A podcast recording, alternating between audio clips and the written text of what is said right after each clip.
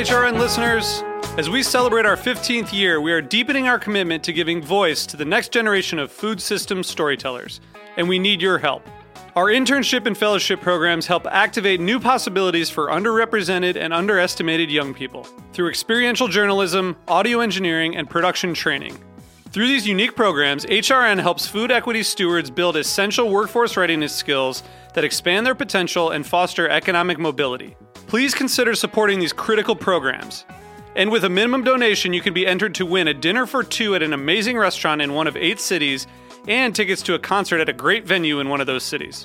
We have incredible partners across the country who have donated, as they also share our passion for helping to educate the next generation of food systems storytellers.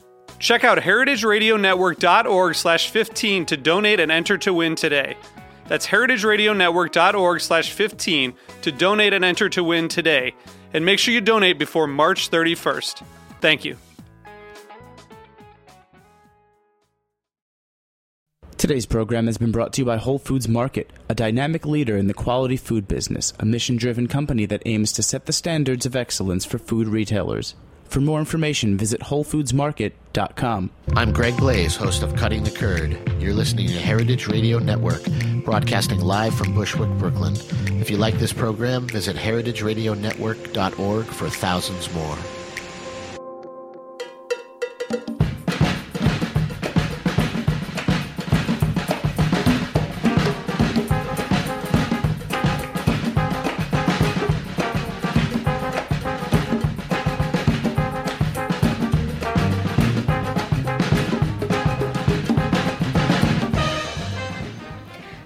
Welcome to All in the Industry on Heritage Radio Network.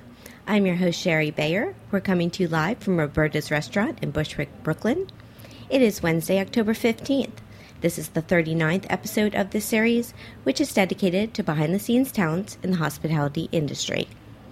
Today, my guest is an amazing Italian cheese producer who works with some of the best restaurants in New York City and beyond, and I will introduce him in a moment. But first, as I do on every show, I will start with my PR tip, and then later we will have my speed round game, industry news discussion, solo dining experience, and the final question. As the founder of Bayer Public Relations, I'm going to tip the show off with my PR tip of the week. Today's tip is to appreciate la dolce vita, the sweet life, as the Italians do. They keep it simple a little mangia, a little bevi, not only do they eat and drink well, enjoying simply fresh local ingredients in a beautiful setting, but I love how they speak with passion. What's better than being greeted with a ciao bella or toasting buon appetito? The Italians are simply feel good people, and we all deserve to feel good. So the next time you're a little stressed, take a siesta or have a glass of vino, and remember the Italian way. La vita è bella, life is beautiful. That's my tip today.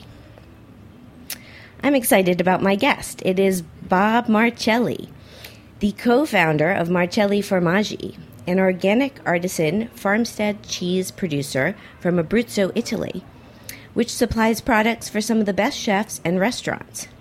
A 1990 James Beard Foundation Rising Star chef, Bob previously studied with James Beard and worked under legendary American chef Larry Forgione at American Place. Fast forward to today, Bob is a quote unquote recovering chef who, along with his son Andrew, formed Marcelli Formaggi to bring the products of their family in Italy to America. So, welcome, Bob. Thank you very much. Nice to be here. Well, it's nice to have you here. And uh, I mentioned this on a previous show, uh, how I met you, but it was, um, so people who don't know, I was solo dining at Marta, and we were both sitting at the chef's counter, which I think is the best seat in the house. It's the best. And uh, struck up a conversation. I realized you you had a connection with the chef, and what do you know? You supplied his cheese. So there we go. Happily. Yes. Yes. So so let's start with your background and and when you became a chef and cooking, and then the transition you made um, as the recovering chef. Well, I, I think you know it's kind of funny when you you think about going back to uh, the beginning, and for me, it was a very practical realization. Um, that I wanted to cook, and that was my uh, my father's family are, are, from this little village in, in Abruzzo, and my mother's family were um, sharecrop farmers in rural Virginia. My grandparents lived with us, and uh, my grandmother did most of the cooking, kind of being typical Italian woman. She really would let my mother help clean up, but not really cook. And it was one day, um, my and I, I, I was thinking about that this morning. I can I picture the moment, and my grandmother had this great cast iron skillet, and she was making uh, meatballs, and it was kind of a Sunday tradition. And my brother and I would take turns distracting her, and whoever would distract her would take a meatball. Uh-huh. She knew it, but it was okay. And at that moment, I, and I was savoring how great this was. I went, you know, if if I want to continue to eat like this for the rest of my life, I better figure out kind of what's going on. And so that was really my my cooking epiphany. That's a cool story. Now, did you go to culinary school? No, I didn't. Um, I had really always worked in uh, restaurants, even starting when I was about 10 years old, uh, in a fish shack uh, on the ocean where we grew up. And then uh, just always kind of gravitated towards uh, cooking.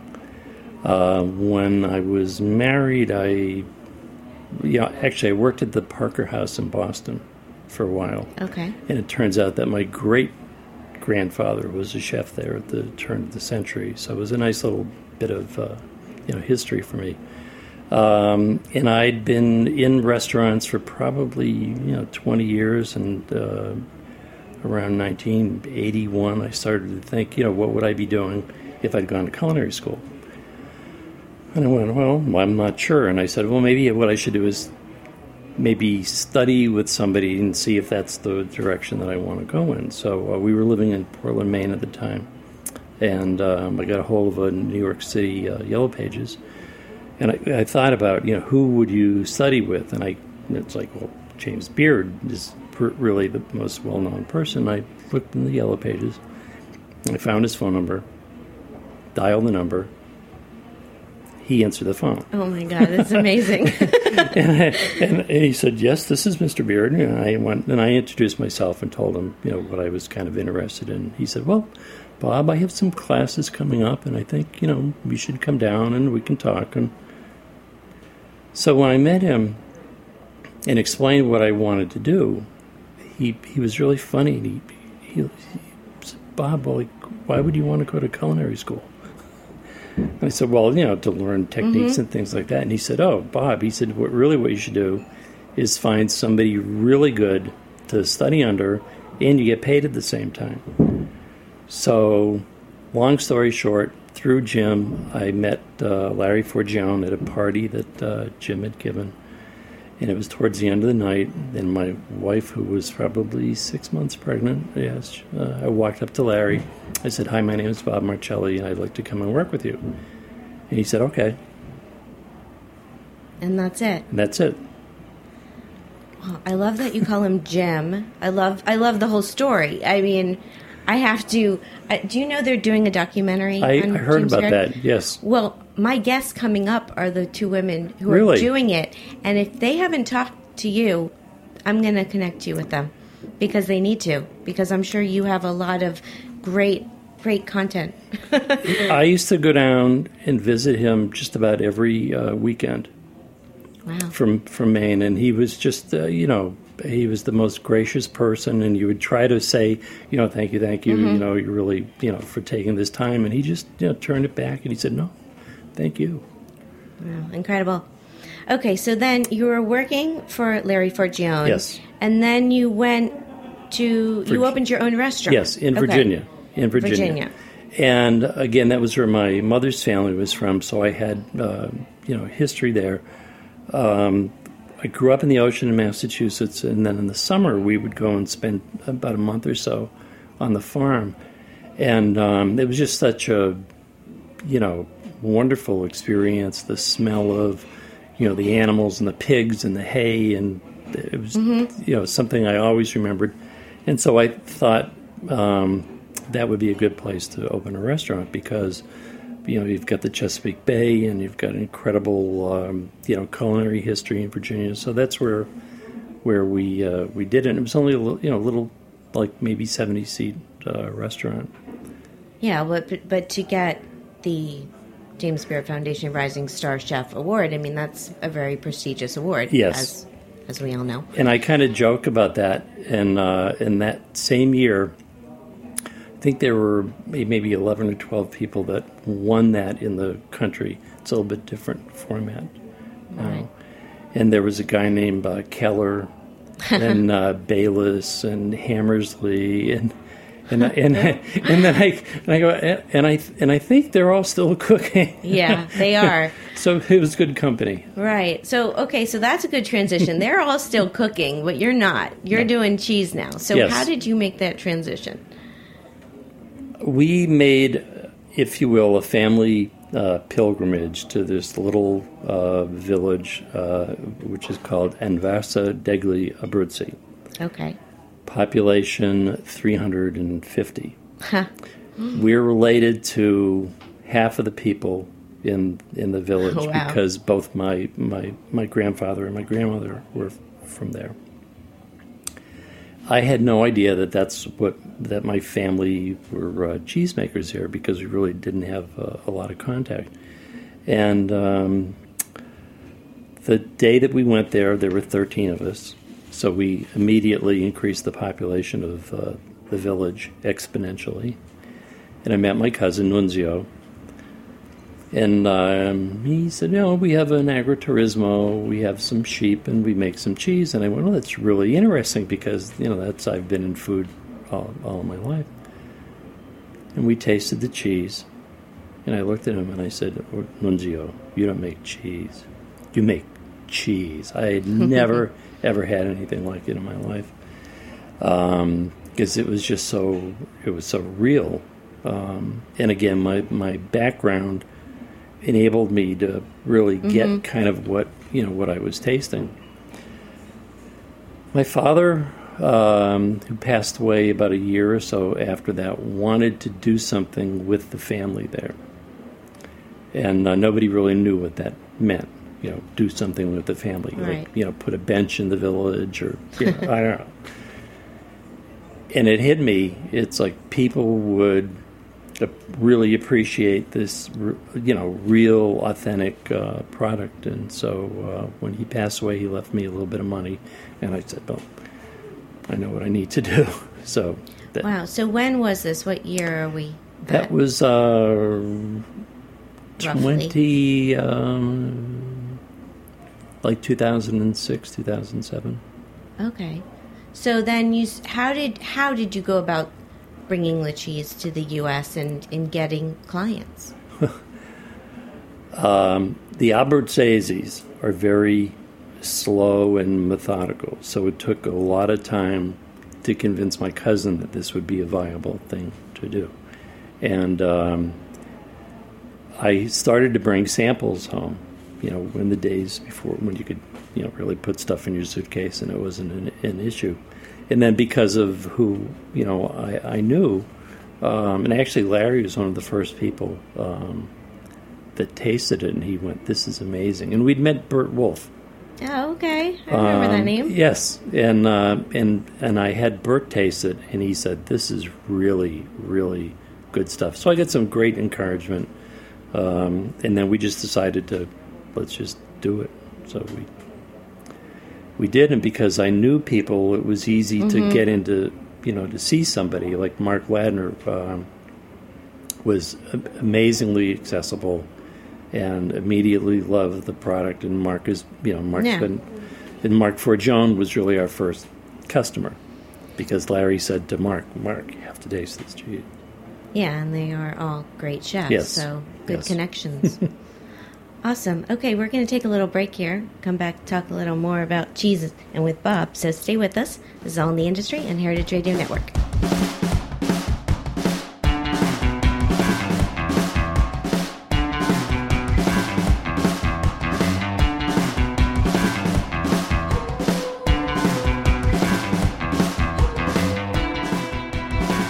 Today's program has been brought to you by Whole Foods Market. Washed rind cheeses are a fairly recent addition to the repertoires of artisanal cheesemakers in the United States. These cheeses tend to be stinkier than other types and are often high on the list of connoisseurs. Now, Whole Foods Market has come up with one of their own. The raw cow's milk cheese made by Sprout Creek Farm in Poughkeepsie, New York, is washed with Six Point Ale from Red Hook, Brooklyn. The beige sticky rind deepens in color as it ages. The satiny ivory cheese within is mellow with a sweetly tangy bite and a grassy aroma. The current version features 6 point diesel, which is in limited supply, so stop by and pick up some before it's gone. And point of origin cheese is sold exclusively at Whole Foods Market in New York, Northern New Jersey, and Connecticut. For more information, visit WholeFoodsMarket.com.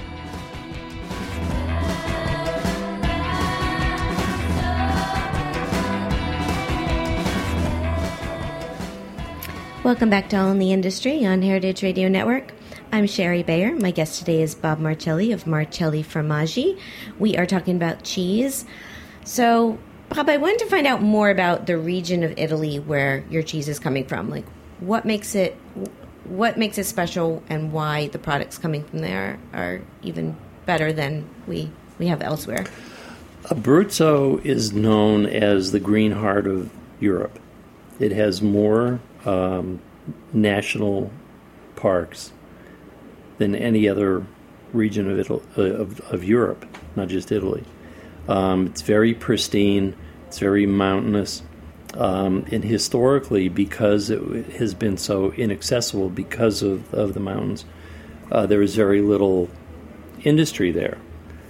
The bad news about that is that there was very little work, which is why my my grandfather left when he was 18. He said, "We need to eat." Mm-hmm. The good news about that is that because there has been no real industry there, it's remained almost un, untouched. So um, it's just a pure, pure place, and um, the the the population. I think there's seven people per square mile, so it's really not mm-hmm. uh, greatly inhabited. There aren't really any big um, cities to speak of. Uh, I think the largest city was um, L'Aquila, which was destroyed in the uh, in the earthquake. So when you have animals and you and you and you make products that are that come from the land, it's very clean, and um, you know most. Yeah. Oh no, go ahead. No, oh, I was I saw on your website that you have this Sopravissana yes. sheep. So, tell me tell me about these sheep. well, what my my cousin um, wrote his thesis in the seventies about what what kind of a viable business could be rurally based, preserving tradition, and still have an impact on the local economy. And he came up with the idea of, of, of a farm because it encompasses, you know, the, the really the historical nature of uh, Abruzzo was a pastoral um, setting. So he uh, he started this farm in a, in a small way, and then over the course of time, it's it's grown. And so his they have a cooperative, and everybody in the cooperative, what they do is they specialize in rare breeds, uh, many of whom are almost extinct. This breed of sheep, Sopravissano, at one time there were 3 million uh, sheep of this breed in, in Abruzzo, and today there's only a couple hundred thousand. The unique thing about them is that they produce one fifth of the milk of a normal breed of sheep. So if you took five glasses of sheep, I mean of milk, mm-hmm. excuse me, from a normal sheep, you'd only get one from uh, this breed. And I and I say to chefs, it's really like working with a reduction because the milk is so incredibly rich yeah. that it still takes the same, you know, the normal amount of milk to to make uh, cheese, but it's so rich and concentrated. It's it's just it's mind-boggling, and that's really the thing that when chefs tasted it for the first time, they were amazed because you said, "Well, I have pecorino, and you know it's New York." Everybody would yawn and go, "Oh, really? Italian pecorino? Uh-huh. I've never had it before."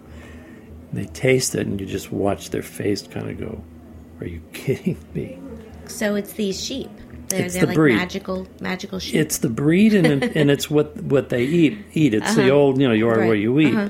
They've in the in the Gran Sasso where the sheep graze. They've identified over like 120 wild herbs and flowers, and so you take that breed of sheep and, and its metabolism and, and what it eats, and you combine those two things, and just the the flavor of the milk is really, really remarkable. So that's kind of the Right. characteristic of uh, you know products from Abruzzo. Very clean, natural. so what are your what types of cheeses do you do you have? There's more than one type of pecorino, right? Yes, interestingly, I think we have about six different kinds of pecorino. Okay. It all comes from the same milk, but they are completely different just because of how they make it or um, how it's aged, how it's kept in the uh, in the caves. It's Yeah. it's amazing. I don't I don't think this show we have enough time for uh, I need like cheese 101 Yes. plus, but um okay, tune so in next week. tune in next week.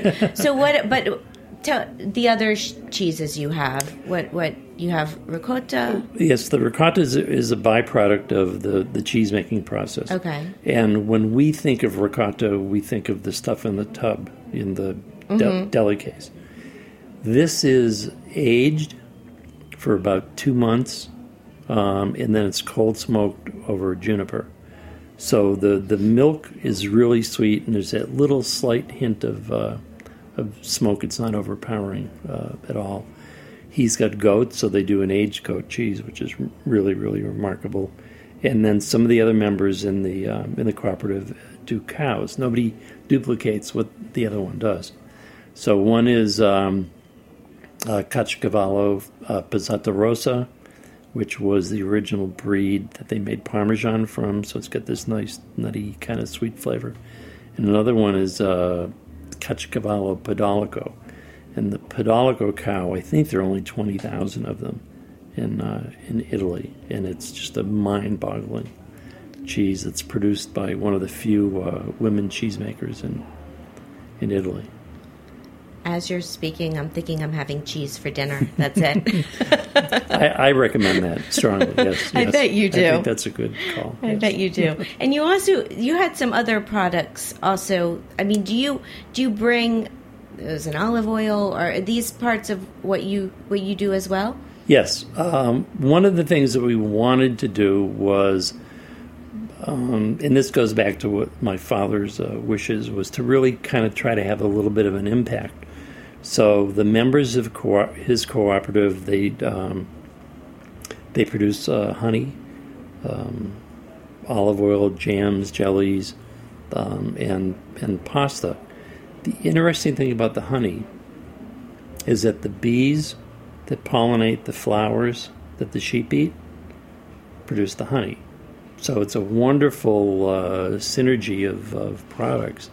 It's when you compare that honey with the cheese, it's just They they it's, pair. it's incredible. Yes, Yeah. yes. And what what are the most popular products your that chefs are are purchasing from you? Well, we have a couple of different schools, and that is I've got chefs that only use um, our cheese.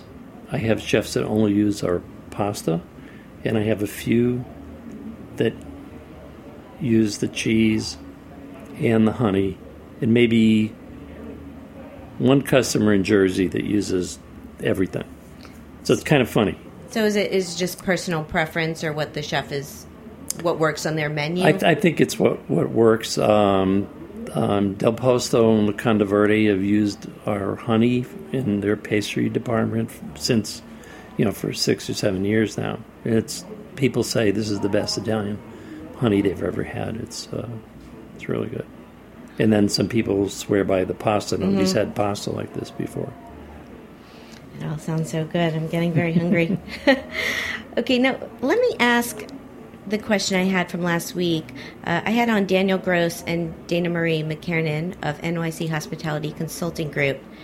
And they asked, What are you doing that's different to attract New York City restaurants to order your products?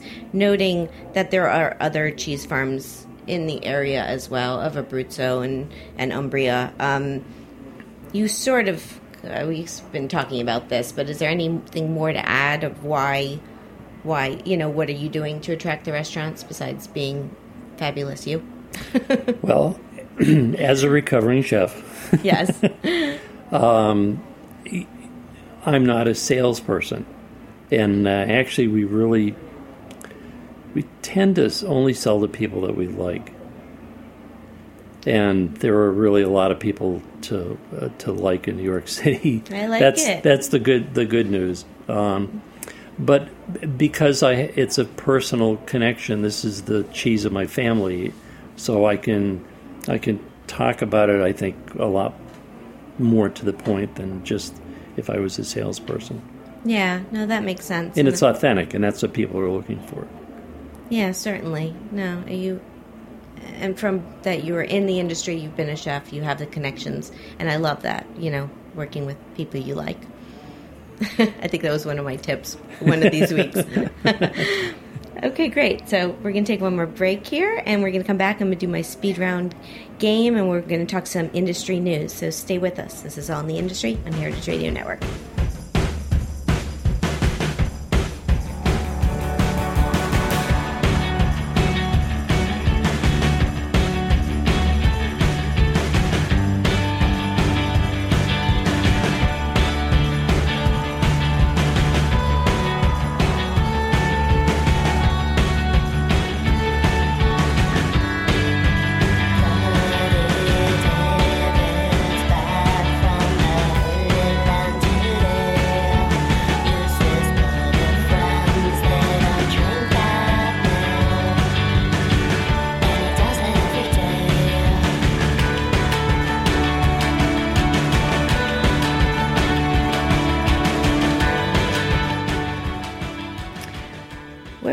This is All in the Industry on Heritage Radio Network. I'm Shari Bayer. My guest today is Bob Marcelli of Marcelli Formaggi, and it is time for my speed round game. So, Bob, what I what this is is I am just going to name two things, and you pick your preference, such as chocolate or vanilla. Are you ready? I am ready. Okay, fabulous. Eat in or eat out? In Wine, beer, or cocktail? Beer, Tasting menu or a la carte? tasting menu, Small plates or large plates? small, Tipping or all inclusive charge? tipping, Communal table or chef's counter? chef's counter, Soft or hard cheese? soft, Working with Larry Forgione or working with Mark Forgione? I didn't work with Mark, so that would be Larry. Well, it's tech, you're sort of working with Mark now. Yes, It's a different level. Uh, we'll, gi- we'll give it to Larry. Larry, Two more. Cheese plate or dessert? Hmm. Duh. a cheese plate of dessert. Very cool. Manhattan, Brooklyn, or Abruzzo? Abruzzo. Yeah, give it to Abruzzo. Great. You were very you were excellent in this game. Very quick. Okay, so industry news this week. First article I wanted to bring up. Uh, it was in the New York Times, and it's uh, it's it's food news, and it's also food news around my neighborhood because I live by Columbus Circle, and it's talking about how in the depths of the Columbus Circle, uh, by the the subway, they're building a retail hub underground, and um, they have it's it's going to be a food court, sort of, and it's it's being run by Susan Fine, who overhauled Grand Central Food Court, and um, I think it's it's cool. I mean, I've walked down this this tunnel, basically between 58th and 57th, many times. It's a great escape when it's very cold, and um, they're planning to put in lots of food purveyors, coffees, cupcakes, maybe some cheese. Um, I was wondering what what your take on this was, and if like, would you sell your cheese underground by a subway station? Well, cheese is aged in a cave. Aha. so I take that as a yes. I, I think it would be a good thing. Yes, yes, and it sounds like a fantastic idea. I mean, we, we've, you know, there's only so much space above ground, and there's lots of people below ground in the subway system. yeah. I think it's I think it's very cool. I mean, they were saying how the the retail this the the rent will be a little cheaper too Right. for these vendors to go in. So, um, I mean, it's right where I live, so I wouldn't mind having that there and having to get be able to get a cup of coffee or whatever whatever they're selling. Um, the plans are to open next sometime next year. No, I think it's a it's a great idea. Yeah, well, cool. I was excited to see that. Uh, another article in Eater National why fine dining chefs are getting into the chain game. And this was talking about how, well, the fast, fast casual restaurant industry has grown tremendously. Well, last year it grew 11% in 2013, and it's $173 billion sales, is what they're saying it did last year. And it's noting these chefs like well, there's Josh Joshua Skenes from Saison who's partnering with Adam Fleischman, who has Umami Burger, and they're doing a place called Fat Noodle. Um, it said Jose Andres was thinking of going casual. Uh, Chris Jaeckle just opened a place called Uma Temakeria, which is a like fast casual sushi place. Uh, what do you think about this? Well, I think it's a perfect uh, extension of, of the kitchen. Um, chefs don't eat fine dining every day, and when you know you're you're done at the end of the day, and you want to, you know, you want to have something uh, good to eat, and, and you know, to have your choices be limited to fast food, I think is uh, is not great. And who better to figure out ways to do things quickly and well than than uh, you know fine dining chefs. Yeah, I agree. And I can't help but think of Danny Meyer, who's run run away with this category.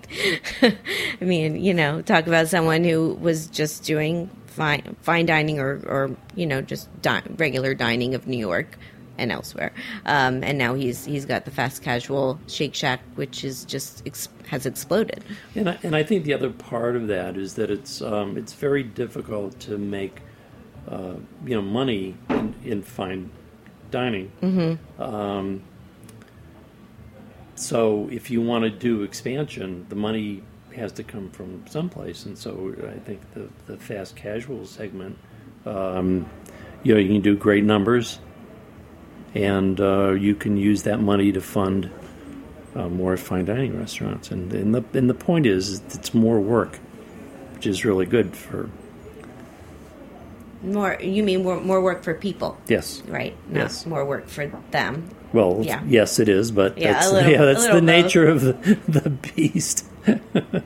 Yeah, no, I think I mean it's I think it's a trend that I don't think is going to um, end anytime soon. I think more and more high profile chefs are going to keep going in that direction.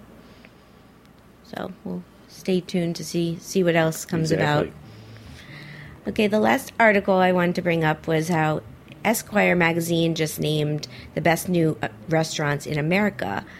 And this column was always written by um, why am The- I blanking? Oh, Jo- John Mariani. Mariani. And Josh Ozersky just took it over, and it was there wasn't a really big a- announcement that Josh is their new uh, restaurant editor. I knew he was writing for Esquire, but John has done done this list forever, and or thirty years forever. That's a long time. and um, so it was an interesting list. They had a, a party last night at the Cecil in Harlem, and that is the restaurant he named the best new restaurant of the year. Um, I haven't been there yet. Have you? Have you been no, there? no. It's it's interesting. I, I mean, it's gotten some other good press. Um, it's I'd like to go. It's actually next to this jazz club. It sounds like a really fun night out. You know, you go have dinner, listen to some jazz.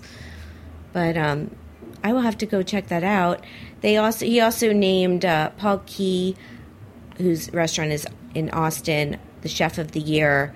Um, he named Take Root in Brooklyn on the list of best new restaurants, and I just recently went there because my previous guest Ben Leventhal told me it was fantastic and you had to go. So um, that was on the list, and it is a fantastic restaurant. It's tiny. Um, I don't know. Did you see this list, or you know Uh, any I- of these names? Well, I think what struck me is that traditionally these top you know 10, 20 lists are usually very very high profile places that usually um, are expensive and and not necessarily you know user friendly in, in the sense of you could go there a, a lot. And um, and so what consequently I think what happens is that that chefs that are doing really wonderful things at lower price points don't really get the recognition that um, you know four star three star places mm-hmm. get so it's kind of refreshing I think to flip the table a little bit and to give recognition to those you know other kinds of places think it's a good yeah it's a good direction yeah, I think it is nice. And I've noticed, I mean, Bon Appetit this year, with their list, they picked a lot of small, eclectic sort of places as well, not necessarily the most well known or the most um, expensive. Right. So. I, I, fell into that category. Uh, our restaurant, what was it named? One of America's top six trend setting seafood restaurants, which floored me. That's that's awesome. hey, why not? Take it. exactly. But you were, I think, yeah, I think in New York sometimes there's so many restaurants that, you know, you it's hard to to be noticed in a sense. And I think if you're a different part of the country doing something amazing, um, you can, you know, if as long as someone like Kate Krader, who's on my show too, comes out and finds you, right. you get on the list. Right. You know? Right. It's just a matter of being found. Yes, and we were very happy that we were. yeah, well, that's great. Okay, we're going to take one more break. We're going to come back. I'm going to do my solo dining experience. Stay with us. This is All in the Industry on Heritage Radio Network. All the music you've been hearing today is from Iggy Dean from her art her, her, from her EP Heart and Lung. This is All in the Industry on heritageradionetwork.org.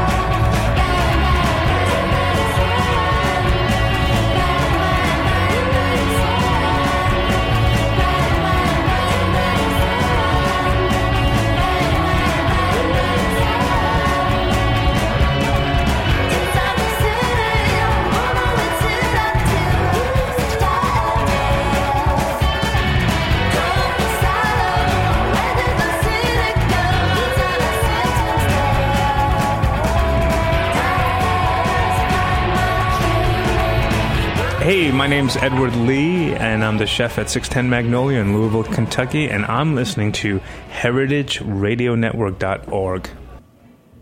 Welcome back to Heritage Radio Network. I'm Shari Bayer, and this is now time for my solo dining experience of the week. Okay, so this week I went to Mimi Cheng's Dumplings, and here's the rundown. The location, 2nd Avenue between 11th and 12th Street in the East Village. The concept authentic and delicious Taiwanese dumplings, homemade recipes, handmade daily, always fresh. The chef and owners, the Cheng sisters, Marianne and Hannah, and their mom, Mimi. Why did I go? Because I heard they were offering the most authentic and delicious dumplings. My experience? Well, I stopped in mid afternoon for a snack, and I was greeted by Marianne, who was genuinely warm and friendly and very helpful with my order. What did I get? Well, from her advice, I got six dumplings that she told me I could get two different types. So I had the Mighty Veggie and the Reinvented Classic, which came with pork. I also had their house drink, which was a half freshly made apple cider and half iced tea. My take? Super fresh and flavorful. Loved both dumplings, and the drink was a perfect combo. The scene, it's a small place, casual setting, counter service with a communal table and stool seats, and has a nice open storefront window. I would say it's perfect for anyone looking for a quick bite or tasty or taste or anyone looking for a quick bite. That's all I got there. Quick tasty bite. There we go. Okay. Interesting tidbit. Their mom's real name is Shirley. Her nickname is Mimi. Personal fun fact I took an Instagram photo of the mighty veggie dumpling, and my photo won a contest they did. So I now have a free pass to Soul Cycle. So thanks, Mimmies. I look forward to spinning off my dumplings. The cost $12 total. Would I go back? Absolutely. Their website is mimichengs.com. Okay, so it's now time for the final question. So, uh huh, you have something prepared. So, Bob, No, don't. Oh no. Okay, okay. Well, you you have about fifteen seconds to think. My next guest is Matthew Risnick. He is the executive chef of catering of Great Performances, which is an exclusive caterer in New York City um, that caters at most um, some of New York City's most prestigious cultural institutions. So, Bob, what shall I ask Matthew? Well, we know that today it's very easy to get really high quality ingredients because of people like me. The real question is how do you get, keep, train really good culinary talent? So, how does he do that? He has a lot of staff. it's a big company. You have to have a lot of staff. Yeah, well, awesome. I will ask him. Thank you. My pleasure. And thank you for coming out here today.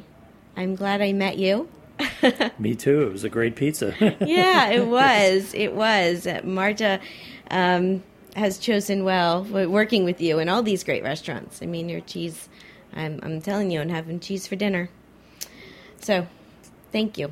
My pleasure. We're very fortunate to have uh, the customers that we do. Yeah, it's it's wonderful. Okay, I've been talking to Bob Marcelli of Marcelli Formaggi. Their website is marcelliformaggi.com. If you miss this live broadcast, you can always find us archived at heritageradionetwork.org. We're also on Stitcher and we're on iTunes. Thanks always to my engineer Jack and to everyone out there listening. I hope you enjoyed this episode and I hope you'll tune in again next week when I'm back with All in the Industry at 4 o'clock on Wednesday. Till then, have a great week. Bye. For listening to this program on heritageradionetwork.org. You can find all of our archive programs on our website or as podcasts in the iTunes Store by searching Heritage Radio Network. You can like us on Facebook and follow us on Twitter at heritage underscore radio. You can email us questions anytime at info at heritageradionetwork.org. Heritage Radio Network is a 501c3 nonprofit. To donate and become a member, visit our website today. Thanks for listening.